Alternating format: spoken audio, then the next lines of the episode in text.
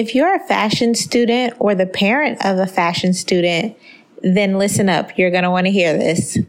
Hems and Brims is a virtual fashion mentorship program for Black teenagers ages 14 to 18 who are interested in a career in fashion. They connect students to fashion industry professionals and consist of one-on-one sessions and group sessions. Available groups include basics of sewing, business of fashion, sustainable fashion, Black representation in fashion, and fashion culture and identity. So everything you need to know to navigate this crazy industry industry that we call fashion. With a program fee of only $275, students will receive a welcome gift that includes a sewing machine and fabric. Register today at hemsandbrims.com. That's www.hemsandbrims.com. And tell them Black Fashion History sent you. Now let's get into the show.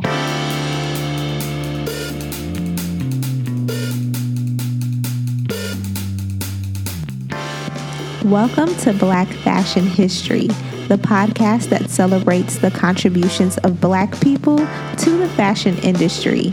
It's Black history, but make it fashion. And I'm your host, Taniqua Martin.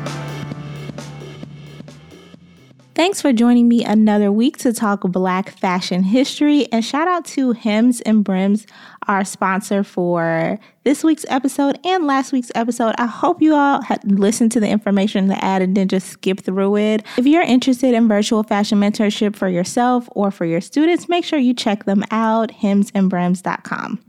Okay, let's get down to business. So, if you listen to the last episode, you know that I have been on a journey, so to speak, where I've been digging through Georgia's fashion history to find some people, some places, some things that I can share with you all to kind of paint a picture of the landscape of fashion and all of its contributors, its Black contributors, as it relates to the state of Georgia and the city of Atlanta. Today, we get to continue that journey because I found someone to share with you.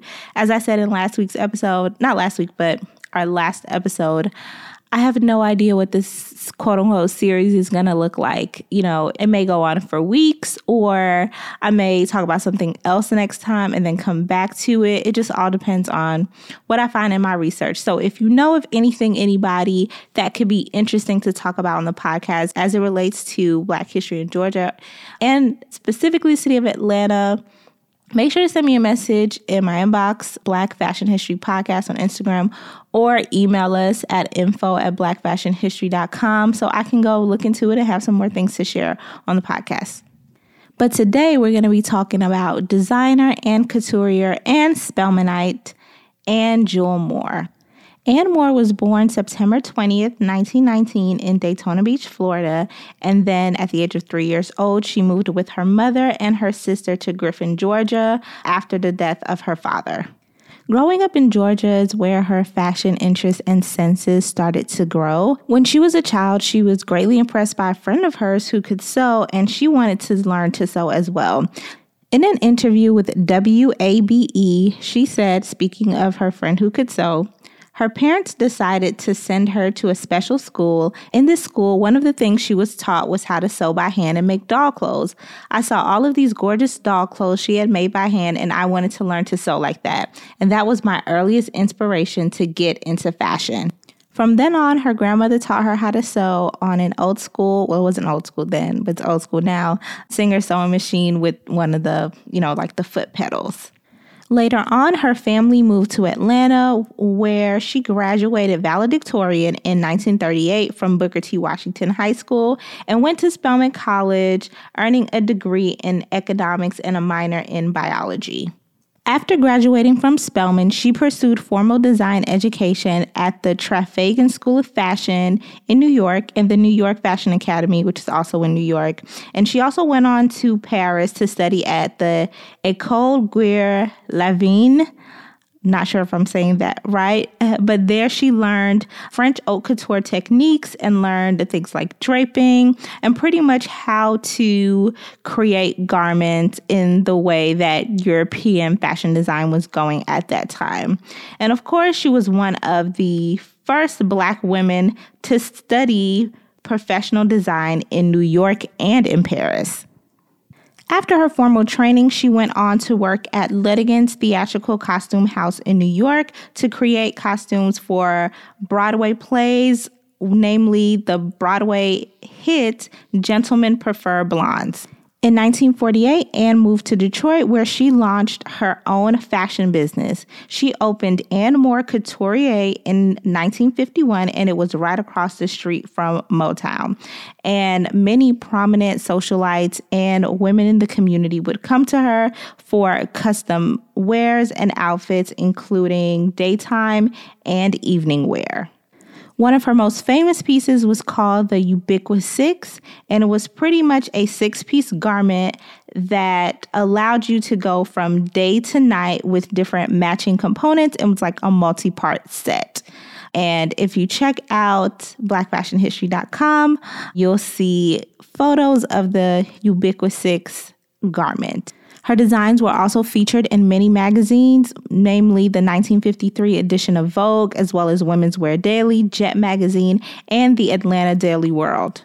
She was known for creating timeless and classic pieces that could take you throughout the day and also throughout your life. When speaking about her garments, she said, My philosophy was each individual has a fashion persona, and I'm trying to find out what that is and help you enhance that. You're going to come with some kind of fashion experience. Then I'm going to listen to this and study you and see how much of that I seem to agree with or see in you. Then, if I can make some recommendations or some improvements here and there, so the basic wardrobe is not something that's going to have a time limit on it in a time where it was difficult for women, black women especially, to get financing for their businesses or just open up businesses in general, Anne Moore created a fashion house that lasted over 20 years in Detroit. She also used her skills and her time to bring up young designers, mentor them, and teach them as well as lecture at colleges like Wayne State and Eastern Michigan universities. On September 20th, 2022, Miss Anne Jewel Moore just celebrated her 103rd birthday here in Atlanta. And if you are located in Atlanta or the surrounding cities, there is actually a curated collection of her work on display at the Atlanta History Center right now in the Allen Atrium. So you can go through and see some of her pieces in person. And that's it, y'all. Sorry this episode is so short, but I just shared what I could find. like I said, in the beginning about this Georgia history journey. So, moving forward, I will probably couple some of these together like I did in the previous episode. So, the episode is longer and a little bit more meatier.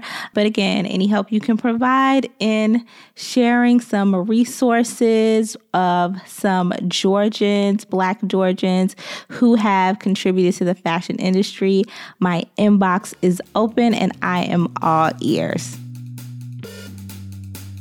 And that's it, guys. Thanks again for tuning into another episode of Black Fashion History. If you loved what you heard, and I know you did, make sure to subscribe or follow us on your favorite podcasting platforms and on all social media at Black Fashion History Podcast. Don't forget to visit us online at our website, blackfashionhistory.com. And of course, if you don't do any of that stuff, make sure to tune in again next week for another Black Fashion History installment. Bye bye.